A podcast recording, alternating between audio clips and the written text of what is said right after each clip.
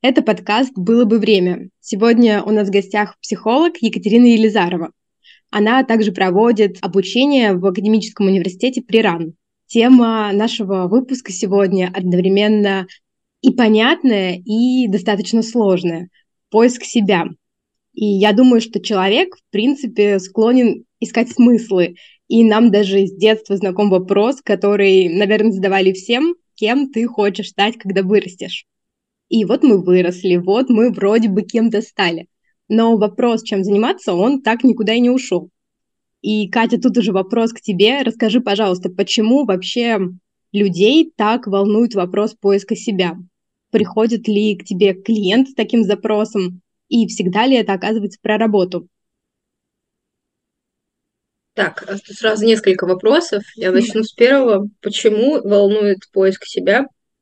Думаю, когда э, встает вопрос, не то чтобы он встал, у меня сразу всплывает подростковый период, когда человек 10, 12, сейчас ну, периодизацию возрастную не могу точно принять, как бы, где точно подросток начинается, вот сто процентов, а, уже заходит из э, ака начальной школы, ака продолжения детского сада в большой социум, второй социум школы, и там обращает внимание на то, что помимо его, например, семьи, которую он часто видел и там рос, а, есть другие люди, которые по-другому живут. Особенно а, эм, такой процесс поиска того, а кто я, ты, там, зарождается а, в моментах, когда подросток начинает ходить в гости, и он видит, что разные семьи есть, что есть э, разные подходы к воспитанию. Он это так не характеризует, то есть не говорит, что это воспитание такое, а может и говорить. Разные подростки есть, осознанные в том числе. И в этом смысле, я думаю, вот здесь как раз начинается момент, ну, очень ярко уже затем, а, а я-то про что? Если берем там раннее детство, среднее детство, и то там скорее ой, ну прикольно, и это на уровне ощущений, что а я вот так хочу, а я вот так хочу. А вот уже в подростковый период как раз начинаются вот эти философские размышления, там лет в 16, в 15, в 17, когда переходит мышление на уровень э, возможности абстрактного, когда человек начинает абстрактно думать, здесь встает вопрос, а кто я? И он может быть как номинальный, вот есть тест, кто я, там 20 надо этих пунктов написать, и они дробятся на разные подгруппы. И они могут быть там социальные, то есть в каких я ролях, там описательные характеристики, что у меня, например, волнистые средней длины волосы, я ношу очки. Интеллектуальные в том плане, что я там умная. Это могут быть э, именно характеристики чувственные, что а я любящая и так далее.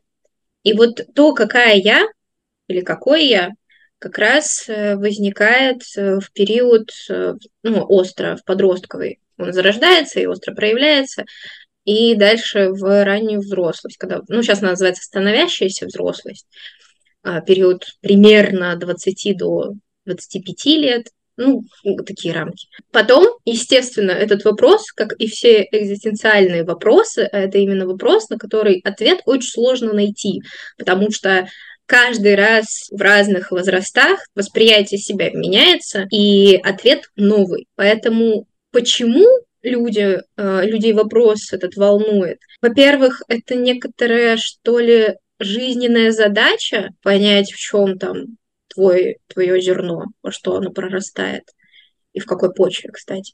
А второе – это еще социум, потому что особенно сейчас очень ярко стоит вопрос вот этого проявления, про то, какой я. А с социальными сетями еще больше это все проросло потому что каждый из любого утюга, с любой своей площадки говорит, что вот я самый проявленный, вот я такой, я такой. И в целом, в начале то, что вот ты представила, что я практикующий психолог, там, провожу обучение в университете, это некоторая моя характеристика, которую я вот нашла Это она моя профессиональная характеристика. Я вот здесь представляюсь как некоторый профессионал. А вместе с тем есть еще куча других сфер жизни, и там тоже хочется понять, а про что.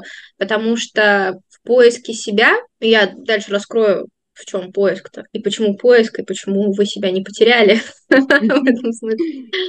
Вы не где-то там, вы у себя уже есть. Чтобы понимать, а ту жизнь ли я живу, свою ли, туда ли я движусь, в том ли направлении, соответствует ли это моим ценностям и так далее. Как будто это что-то смыслообразующее. Да, и пока ты говорила, я еще для себя так интересно подметила, что вопрос поиска себя начинает э, появляться внутри, когда ты видишь возможности, как можно как еще mm-hmm. можно жить помимо того, как живешь ты. И я думаю, в современном мире он более актуализировался, потому что очень легко увидеть миллион вариантов, и кажется, что что-то одно больше хочется, что-то одно выглядит как-то красиво, и тебя туда тянет а есть еще своя жизнь, как ты сейчас уже живешь.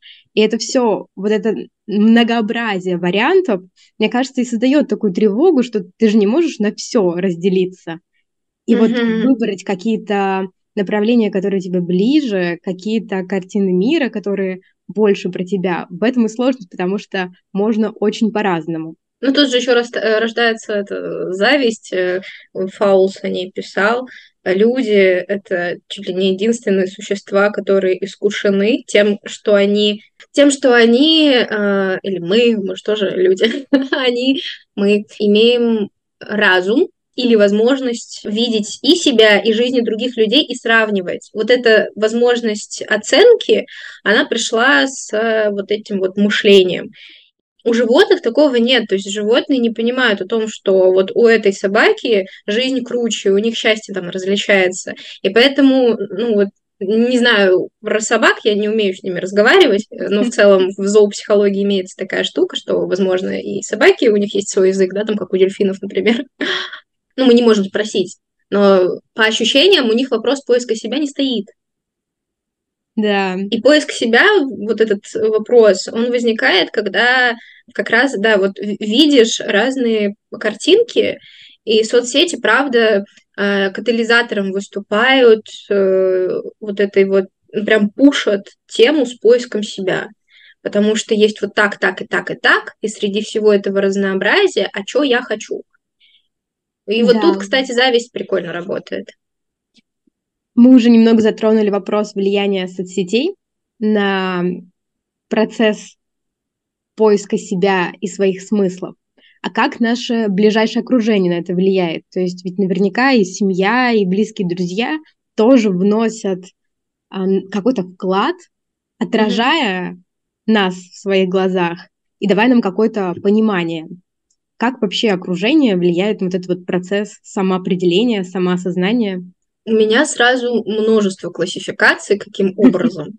Первое — это напрямую косвенно. Напрямую — это когда буквально выводится оценка. То есть вначале вот откуда появляется стыд?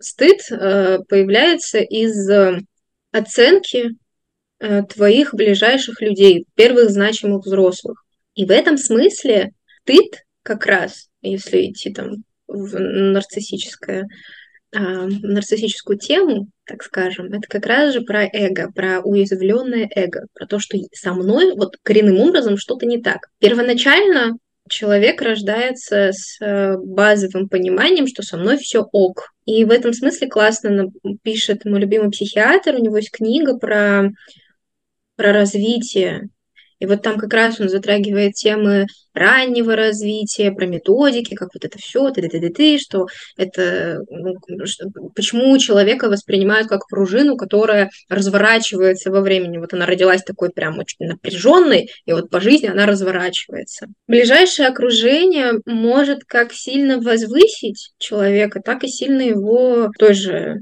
силой сбросить с этого пьедестала. А зачастую то, что, с чем мы рождаемся, вот есть психогенетика, в ней существует э, формула соотношения генетического и социального, то есть как, э, в какой степени вот эти факторы влияют.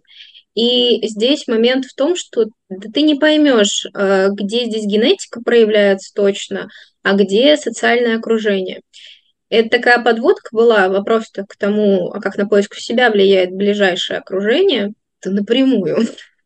а, оно может вот как и усиливать желание себя искать, особенно если рядом с ребенком, например, с человеком там возраста 5, 7 и так далее лет, был человек-субъект с развитой субъектностью, сейчас поясню, а, личность как ядро человека, человек рождается с ней. По некоторым там источникам субъектность тоже изначально рождается человеком. При этом, если личность, она уже генетически обусловленная, она заложена внутри, там, например, темперамент, то субъектность — это такой пояс вокруг этого ядра, который наращивается с помощью проб. И здесь основная штука заключается в том, что субъектность не будет проявлена, если ря- рядом нет человека, который субъектен, когда не будет примера. И в этом смысле поиск себя именно не поиск э, потому что надо, или потому что все ищут, да, там вот я кучу-кучу людей вижу, или потому что в книжке написано. Ну, как бы внешне, не внешне обусловлено, а внутренне, что есть вот эта потенция, желание к тому, чтобы понять, а что мне хочется, а мне-то как будет классно, и я-то как хочу. И вот, скорее всего, это, вот эта, эта мысля а, внутренняя, из внутренней вот этой мотивации, она рождается рядом как раз с субъектными людьми. А, подводя, наверное, итог всего мною вышесказанного, по-разному, по-разному. Вместе с тем, основное, что я бы хотела сказать, это большое влияние, потому что дети, они супер внушаемые, и даже когда мы вырастаем и становимся взрослыми, мы все равно, у нас есть роль э, дочерей, сыновей. И в этом смысле, там, прям ближайшее наше окружение, даже при условии сепарации, а в России, например, с этим тяжело, ну, в том плане, что эмоциональный. Физически-то много кто может уехать, а эмоционально отвязаться сложно. Или как-то, ну, строить вот эти отношения на базе взрослый-взрослый. А все равно остаемся зависимыми. И в этом смысле что-то может вырасти, а что-то может не вырасти. И это сильно зависит от окружения. А если мы говорим уже про более взрослых людей, или даже не совсем взрослых, а, например, подростков. Мне кажется, достаточно частая история, что, имея близких каких-то друзей, подросток там идет в ту же там в тот же класс, что его uh-huh. друзья, выбирая какой-то профиль, потом идет в тот же университет, и вот про что это? Это про общий интерес с друзьями, стремление быть или остаться с ними в одной группе, и mm-hmm. как вообще в таком подростковом возрасте, когда социальные связи очень важны, как вот это выделить свое и, возможно, не поддаться желанию идти за толпой. Смотри, тут я сразу вижу штуку с тем, что идти за толпой и идти за теми людьми, которые тебе важны, это разные вещи. То есть, эм, когда я иду за любимым моим другом или подругой, а, я разделяю интересы, это мое сообщество. Мы там играли во дворе все детство, и теперь мы идем в один а, физмат-лицей, например. Потому что я, ну вот, я могу не любить физмат, но я очень люблю этих людей. И здесь тогда, правда, ориентация А на близость с, други, с э, вот этим сообществом, и Б, да, правда, а, желание быть принятым. Как это у подростков зачастую бывает, они отделяются от э, микросоциума своей семьи и выходят в второй социум по этому. Я не помню этого ученого, у него там э, несколько кругов, и он рассказывает про разные эти социумы, начиная с микро и заканчивая а, макро. Ури Бонфенбреннен, что ли, что-то такое. Если вспомню, скажу. И второй момент это когда идти за толпой что вот все идут. У меня вот в школе была такая штука, что я... Мое любимое слово сегодня штука. Я очень любила биологию, химию, литературу, математику, именно алгебру. И вот я не знала в девятом классе, что мне выбирать. Вот вообще не понимала. А, я приходила к разным преподавателям, ну, профильникам, кто вел элективы дополнительные, и я все думала, куда я хочу пойти. То есть я хочу в художественный университет, я хочу на биофак, я хочу в мед, куда я хочу. А, и у меня по ощущениям одной стоял такой вопрос, что был разрозненный интерес, потому что я общалась с одноклассниками и пыталась понять, куда вы хотите, и они такие, ну, у меня папа на заводе работает, я пойду на завод. А второй, вот моя подруга, она очень роботов хотела строить, она говорит, я пойду в политех. Я такая, хорошо. Другой мой друг, он повернутый на математике, у него очень классная математика шла, и он такой, я пойду на матфак в этот, ПГУ. Я сначала выбирала университет в Перми.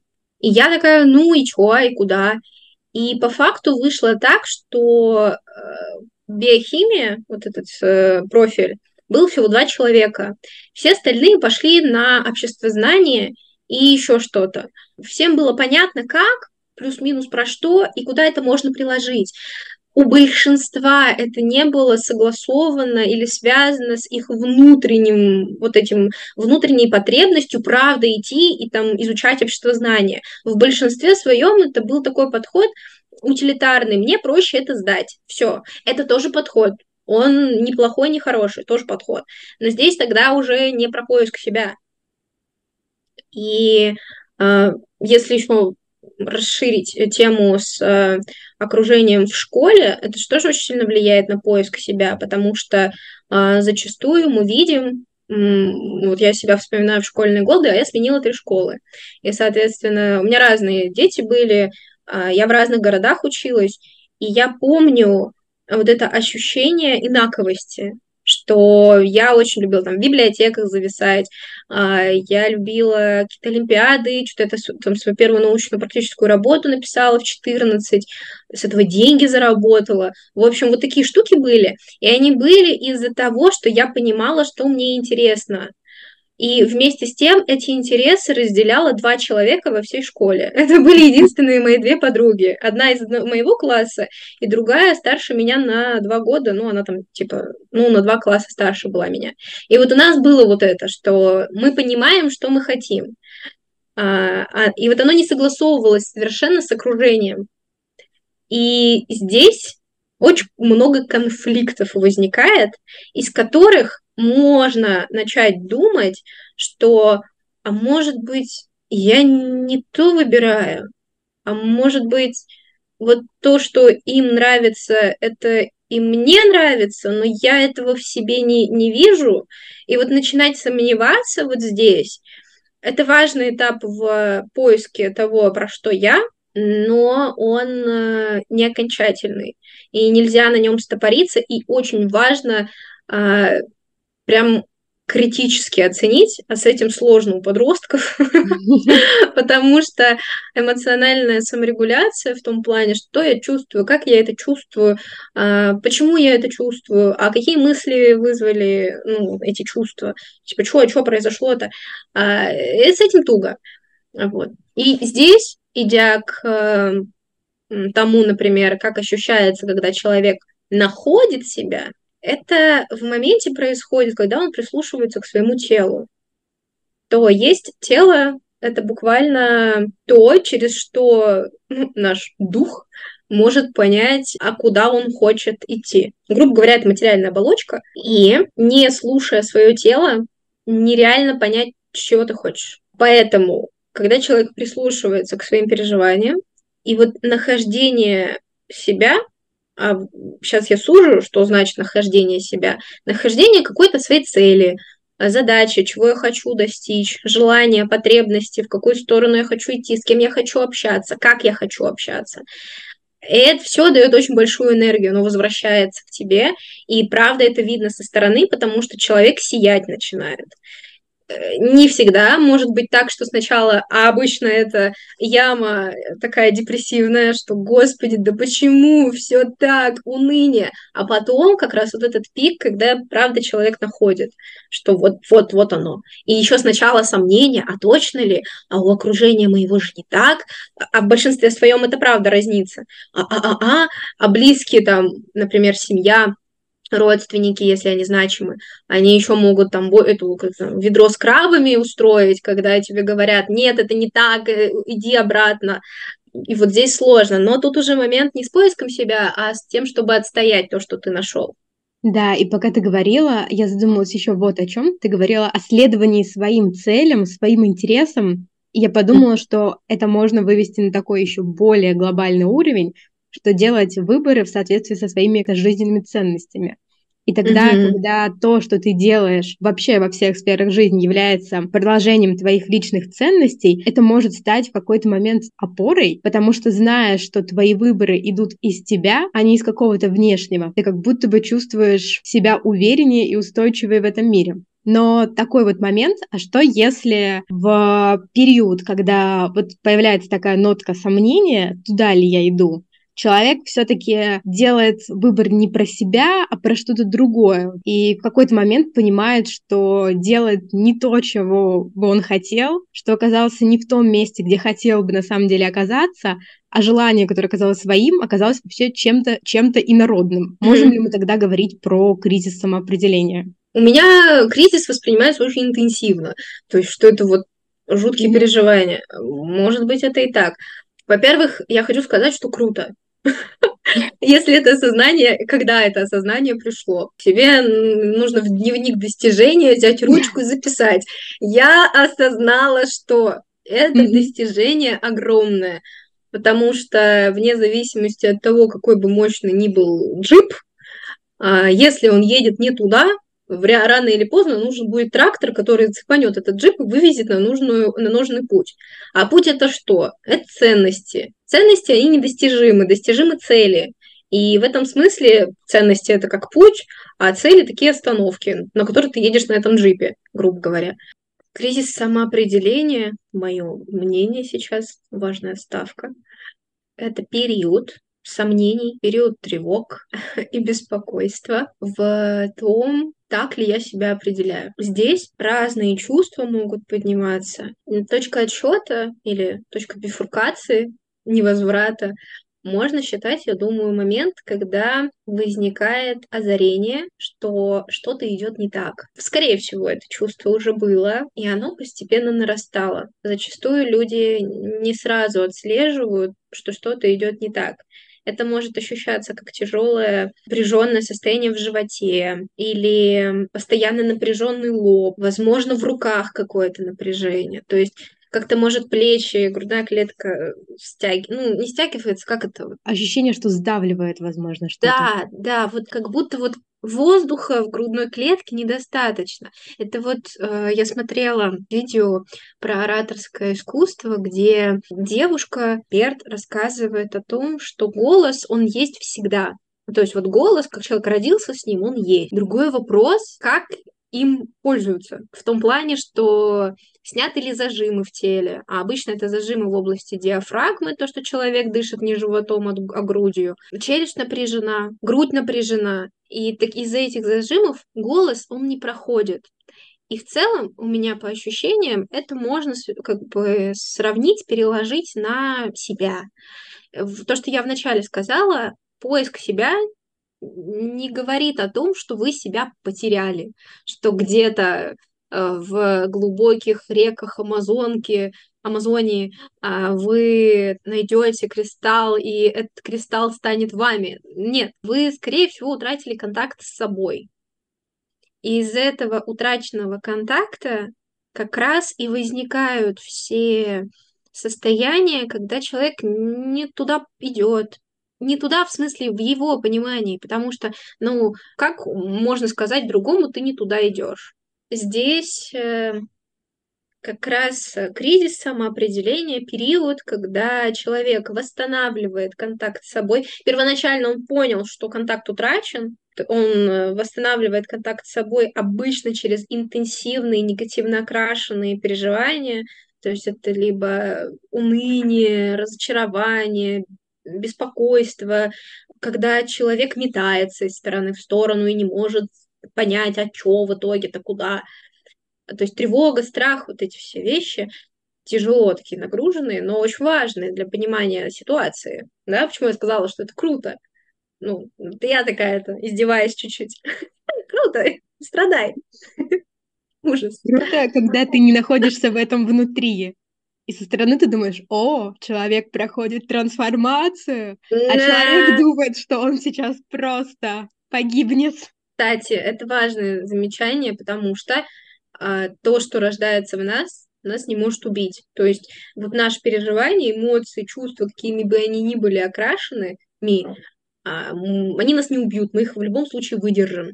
С этим можно справиться. И, Таня, я тебя спрошу, как ты думаешь, как э, можно справляться с кризисом самоопределения? Я еще сначала хотела сказать про то, что, в принципе, момент, когда человек задается этим вопросом, очень помогает ему в дальнейшем делать выборы mm-hmm. по нескольким причинам. Вообще эту идею заложила во мне преподавательница, которая на одной из пар начала рассуждать о том, как мы сами себя определяем, и что то, как мы себя определяем, отражает то, какие выборы мы принимаем в повседневной жизни. То есть как представитель какой роли, как кто мы действуем в каждом моменте времени. И mm-hmm. когда человек находится в кризисе самоопределения, у меня складывается впечатление, что ты видишь либо много дорог, либо вообще не видишь эти дороги, mm-hmm. и кажется, что все так спутано, и ты не понимаешь, на что опереться и из чего сделать этот выбор. Mm-hmm. И, возможно, тут было бы полезно, во-первых, немножко остановиться и перестать бежать, если есть ощущение, что ты бежишь не туда, чтобы хотя бы не убегать дальше от себя. И начать постепенно видеть какие возможности есть вокруг, и думать, как-то ощущать, опять же, прислушиваться к себе, mm-hmm. какие дорожки, какие сферы, возможно, вот внутри вызывают какое-то вот хотя бы небольшое вот сияние, что да. что-то так цепляет, что-то становится более интересным.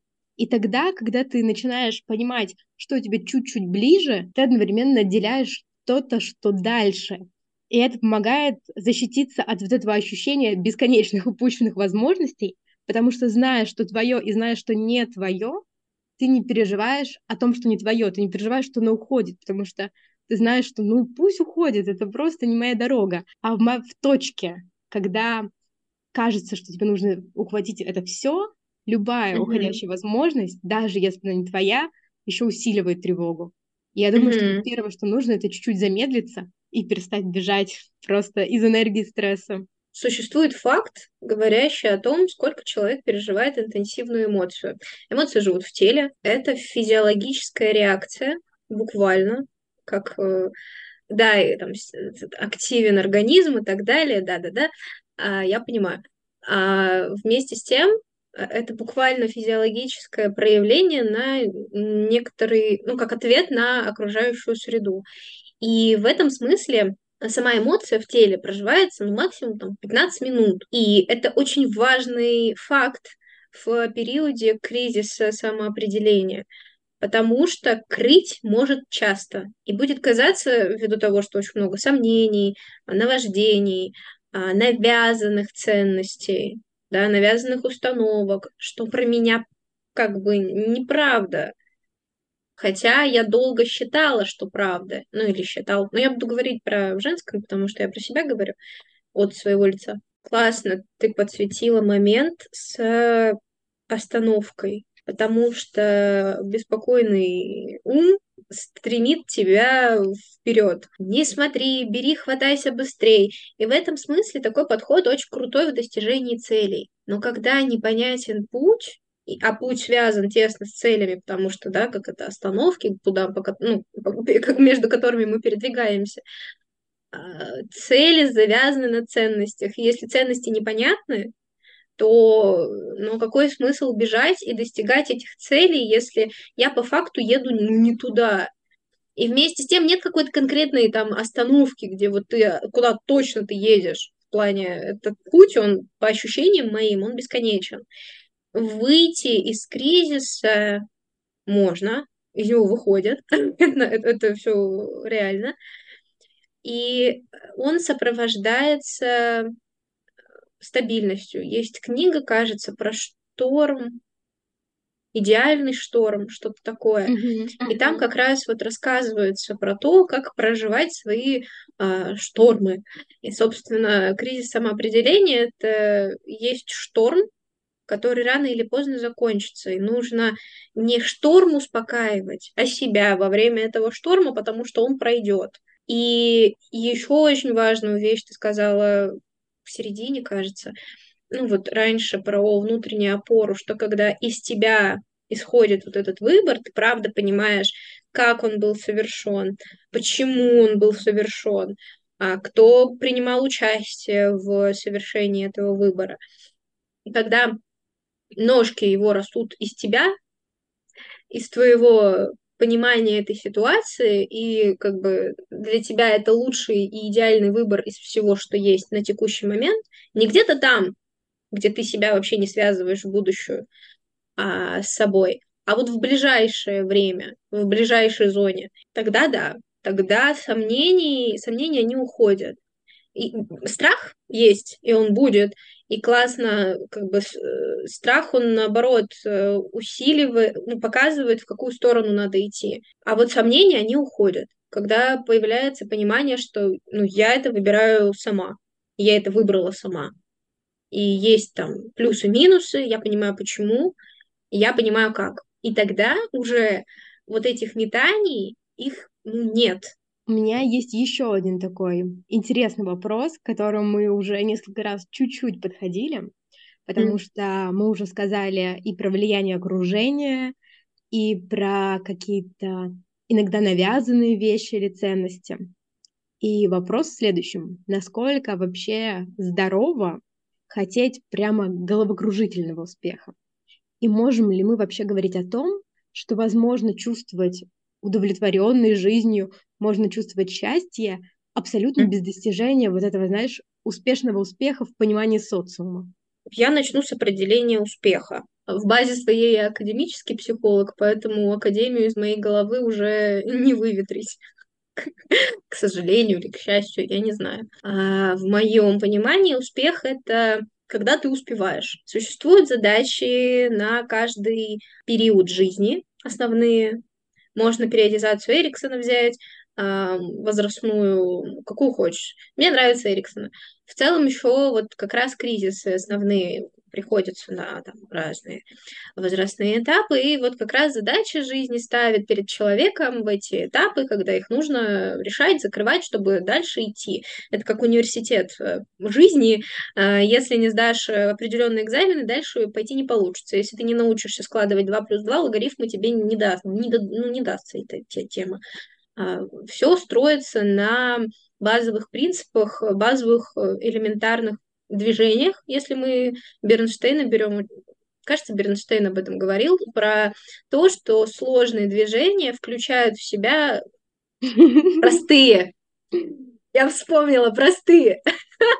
Не употребляю это слово, видимо. И в этом смысле нужно понимать, с чего ты начинала.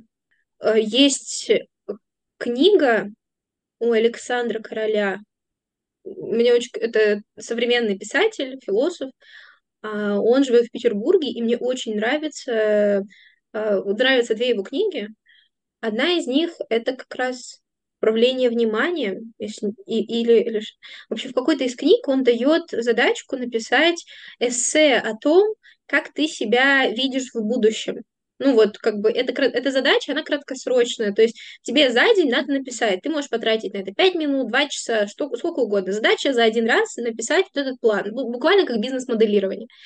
А до этого он дает очень много вводных вопросов о том, а где ты была там 4 года назад, что ты делала, когда тебе было 12, там 16, 18, 20, 24 и так далее. Где ты была? Что тебе нравилось, с кем ты общалась, а, какую музыку слушала, не знаю, какую еду ела, с кем гуляла, где гуляла, где жила, в какой одежде там ходила и так далее. Много-много всего. Какую литературу читала, что смотрела. Это очень сильно влияет на то, как мы себя определяем и что, правда, мы считаем своим. И в этом смысле успеть или успех, он зависит от того, с какого фундамента ты идешь если сильно постараться, я не помню, что мне ОБЖшник, кажется, говорил, не пытайся успеть все, а то успеешь. С флером ну, не надо торопиться. Не, вот потому что как будто успех часто с торопыгой ассоциируется. Вот эта торопыга, который что-то бежит, как-то у него все валится, это все некачественно. Зачастую Uh, у меня в представлении вот этого успеха мне свойственна некоторая черта достигатора, я энергию на достижение брала из злости и непонимания, чего я хочу. У меня вот представление есть, что как будто какая-то базовая переживательная составляющая у каждого человека, что вот в какой-то период жизни в стрессовый у кого-то включается там тревога, страх, ну у всех включается э, в разной интенсивности я к тому, что либо тебе ты в грусть в какую-то впадаешь, либо тебя агрессия прет. Вот у меня больше агрессия прет. И эта агрессия мощная энергия на достижение. И успех именно в представлении, опять же, возвращаясь к социальным сетям, тоже навязанная штука, ну, как конструкт навязанный.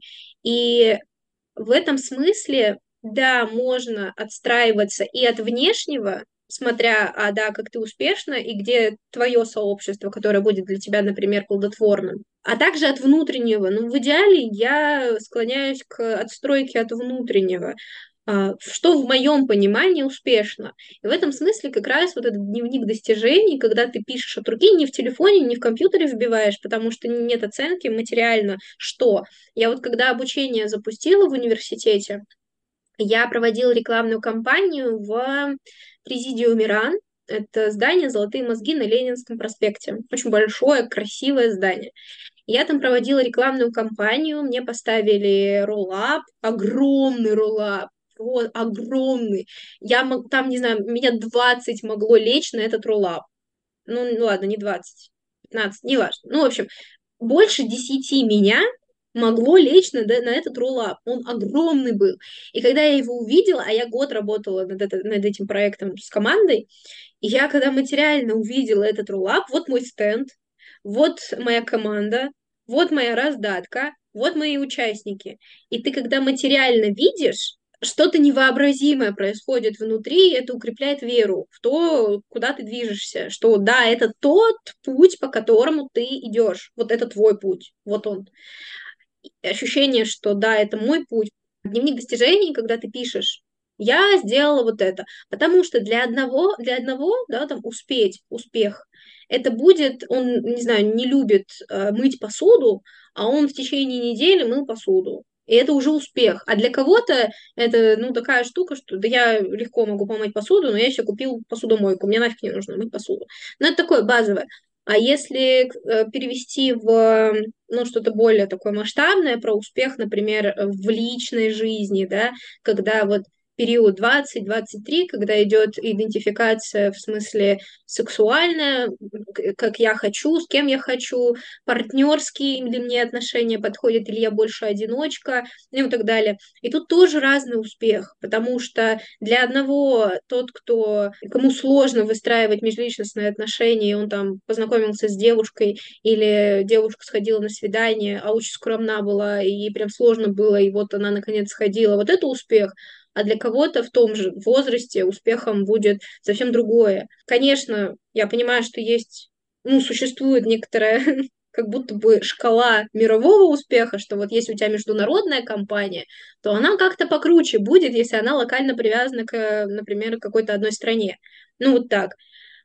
Вместе с тем, успешной быть, э, вот правда, истинно успешной, по-моему, можно только отстраиваясь от того, о кем ты была там несколько лет назад, типа с чего ты начинала.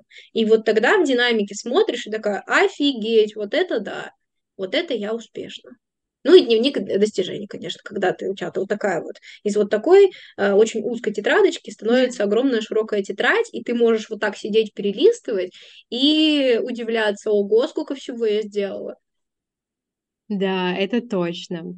И на самом деле этот дневник очень помогает. Я еще сделаю сейчас такое лирическое отступление. Книга, которую я читала и потом всем просто советовала про нарциссов, называется «Хрупкие люди». И там одно из упражнений, конечно, было про выписывание своих достижений, потому что любые достижения очень легко обесцениваются, особенно когда ты начинаешь сравнивать с ого-го какими достижениями других крутых людей. Да. я, значит, э, читаю это упражнение, думаю, ладно, в следующий раз и перелистываю на следующую главу. И глава начинается с того, что, скорее всего, вы это упражнение не выполнили. И даются советы, как выписывать достижения так, чтобы это, чтобы это было комфортно, и что не нужно ждать от себя каких-то сразу мега достижений, какого-то головокружительного успеха, какого-то классного финансового показателя, чтобы считать это достижением. Потому что иногда маленького шажочка уже достаточно потому что планомерно двигаясь таким маленьким шажочком, ты действительно в перспективе и в долгосроке приходишь к чему-то большому. Но если эти маленькие шажки не отмечать, тебе и начинает казаться, что вот сделал маленький шажок, маленький, маленький, и вроде бы ничего такого и не делаю. А если посмотреть да. все вместе, то путь пройден огромный. И здесь классно помогает навык рефлексии. Это когда можно... Не люблю определение через когда, хочется предметно говорить. Такая позиция, которую человек занимает, как бы наблюдая, ну, наблюдательная позиция. И существуют разные уровни рефлексии, а, разный уровень удаленности, как буквально на лестницу взбираешься на вышку и смотришь э, с вышки вниз на свою ситуацию. Она такой как бы объемной становится в том плане, что ты ее можешь повертеть с разных сторон. Важно из нее выйти, естественно, для этого. Э, и это значит, что здесь, скорее всего, в ситуации наблюдателя эмоций, чувств не будет. Обычно это очень связано с рацио, потому что, ну, такая дистанцированность и отгороженность такой как бы, когда отгораживаешься, от, ну, отходишь от своих чувств и смотришь предметно, объективно стараешься на ситуацию. Рефлексия в этом плане очень помогает, потому что она вбирает в себя как раз то, что ты говорила про остановку, когда ты останавливаешься и смотришь, буквально как э, препарат между двумя стеклышками. Вот клетки, когда нарезают, э, медики, и они между стеклышками делают ну, препарат. И ты можешь с разных сторон посмотреть, просветить, что там как-то там эти торчат, не торчат какие-нибудь. Э, это... Ну, рибосомы вряд ли ты увидишь, но в любом случае орган... органоиды какие-нибудь. Я вот, кстати, не помню, можно ли увидеть органоиды. Но это ладно, меня понесло. Люблю биологию. И в этом смысле дневник достижений, банка достижений, когда ты вписываешь э, свои достижения на бумажонку и пихуешь в эту баночку, закручиваешь ее, у тебя банка с каждым разом больше становится. Это значит, что твоих достижений, ну, как бы вот они копятся, они есть, вот они материальные. Когда ведешь э, дневник, эм, ну, просто дневник, вот этот, когда в конце дня записываешь, что хотел, что думал, как ты, не знаю, разговариваешь с собой или с кем-то, почему нет, а, о том, что происходит, и это же тоже рефлексия. Когда не то чтобы оцениваешь, а скорее рассматриваешь ситуацию и думаешь, в чем я наросла, в чем у меня прирост. Не то, чему я научилась в рамках темы по органоидам живой клетки, там, растительной, а именно, что про меня в этом. После этого подкаста я в чем наросла? Например, я наросла в навыки публичных выступлений, в том, что я говорила, старалась без э, б, м и так далее, этих междометий, и, ну, чтобы как бы вот не выдерживать тишину и так далее. Как раз рефлексия помогает заметить, в чем, заметить себя, в первую очередь, свои переживания, с чем эти переживания связаны, а уже затем, выйдя из рефлексии и взяв вот этот весь инструментарий и материал, ну, без инструментария материал, идти и проектировать дальше, куда можно пойти, уже с пониманием того, откуда я иду. И это сложно. Останавливаться в современном мире сложно. По себе я вижу, что мне тяжело. Я как-то насмотрелась, у меня была мечта а, учиться в университете. Я очень люблю университетскую среду. Именно как ее показывают, что там вот эти библиотеки, а, долгие лекции, семинары, вот эти все препараты, там, не знаю, скелеты, макеты мозга, вот все, ну, я психолог, в этом смысле мне окей. А там, я помню, в морг ходила, мы ходили на это, смотрели ну, э, это, думаю, повысит рейтинг нашего подкаста, поэтому не пойду туда. Я сильно разочаровалась, когда пришла в университет, в российский, потому что он не соответствовал тому, куда я хотела идти. И если связывать это с успехом, ну вот преуспела ли я? Ну как бы в этой позиции нет. А в позиции, там, например, специалиста, что я вот выпустилась, и у меня там есть и практика, и обучение провожу, и есть клиенты и так далее, здесь можно сказать, что да, успешно. Потому что, например, еще когда я первую свою научную работу написала в 14 лет, у меня этого не было. И вот как бы путь-то пройден большой и динамичный. Но можно посмотреть на других, кто учится, например, в Гарварде, где ну там еще где-то, в медицинской школе, у него там есть уже своя практика, я не знаю. Ну, тут, да, тут менее успешно. Но это всегда менее, более туда-сюда. Ты где-то на спектре. Да, я думаю, мы этим вопросом, точнее, ответом на, этим, на этот вопрос очень хорошо такую подвели черту и даже немножко сделали такой саммари всего, о чем мы говорили. Я хотела бы попросить тебя дать какое-то последнее, может быть, напутственное слово или какой-то совет человеку, который сейчас в моменте находится в кризисе и пока что не дошел до точки, где может нащупать что-то свое и пойти за этим. Первое, наверное, бойтесь, но делайте. А второе, проводите больше времени в одиночестве. Есть исследования, мы эту тему не затронули, возможно, мы затронем это в следующем подкасте, я надеюсь. Одиночество и пребывание с самим собой без социальных сетей важно, улучшает контакт с самим собой. Есть исследование, а, посвященное тому, как одиночество влияло на самопознание, как это связано. И результаты таковы, что связь есть, и она прямая. Естественно, мы не выводим здесь, что это как-то причинно-следственная связь, это только связь на ее наличие. Вместе с тем, если вы очень социальный человек, и вы часто общаетесь, там ежедневно у вас э, несколько контактов, там минимум три человека, минимум, там пять, но если вы часто находитесь наедине, то есть там минимум 3-4 дня, ну кому как, оцените сами себя. То, конечно, наедине с собой не надо находиться, лучше идти в социум и там понимать, что куда. Но, но, Оставаться наедине с собой все еще важно, потому что таким образом вы глубже можете понять себя. Ввиду того, что когда человек в социуме, его поведение меняется, и в социуме мы, нам проще генерировать больше идей, работать вширь. А когда мы наедине с собой, то мы вглубь классно копаем. Поэтому первое, бойтесь, но делайте. Второе, э, чаще бывайте наедине с собой. Я думаю, это отличное завершение. И в целом у нас получился очень интересный разговор который, конечно, сам по себе создал еще миллион тем, которые хочется раскрыть, в которые хочется копнуть глубже. Но на сегодня с этим выпуском мы завершаем. Катя, спасибо тебе большое за твои мысли, за твои рассуждения.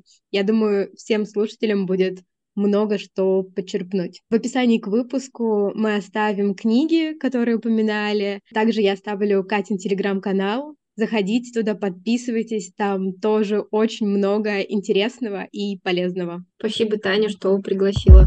Всем пока.